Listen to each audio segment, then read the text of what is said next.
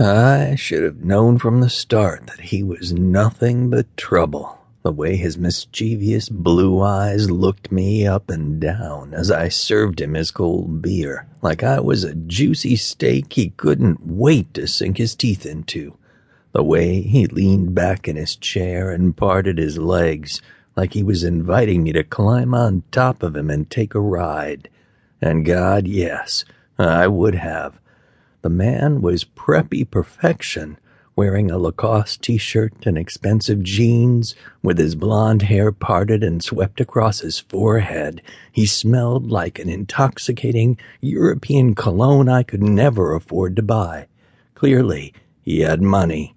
That boutique bottle of German imported beer he had ordered cost as much as a high end dinner for two. Just looking at him, I could tell he was the type of guy who had a few million in the bank but spent his free time fixing houses, muscular, active, and strong. I could picture the biceps filling his Lacoste sleeves, bulging as he grabbed me and lifted me up and pressed me against a wall for a deep, slow kiss. Just seeing his upper body had my active imagination working overtime, so you can imagine how my head started spinning when I leaned over his table saw the outline of his huge bulge wedged in his tight denims. It looked ginormous.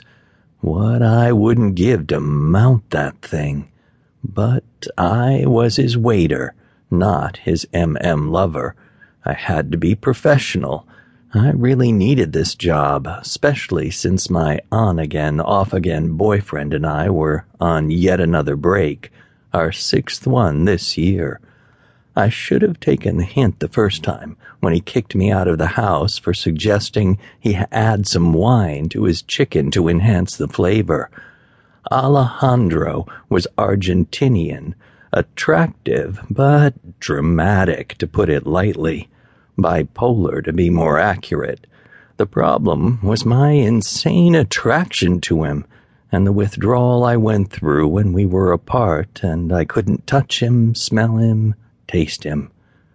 Alejandro was just my type, those light brown eyes that picked up a golden tint in the sunlight, that thick dark hair I loved to run my fingers through.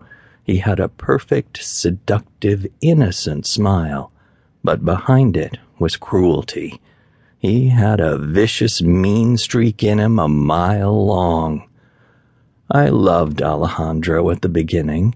I even still wore the necklace he gave me, for God's sake. But the constant breakups and makeups had worn me thin to the point where I didn't know if I could handle it anymore, not even for the awesome makeup sex. I didn't care how desperate I got, or how hot he looked fresh out of the shower in nothing but a towel, with the steam still rising off his tanned Adonis like body. Okay, maybe I kind of cared about the makeup sex. Maybe that's why I allowed this relationship to go on a lot longer than I knew it should have. But this time, he hadn't called or texted me in a good two weeks anyway.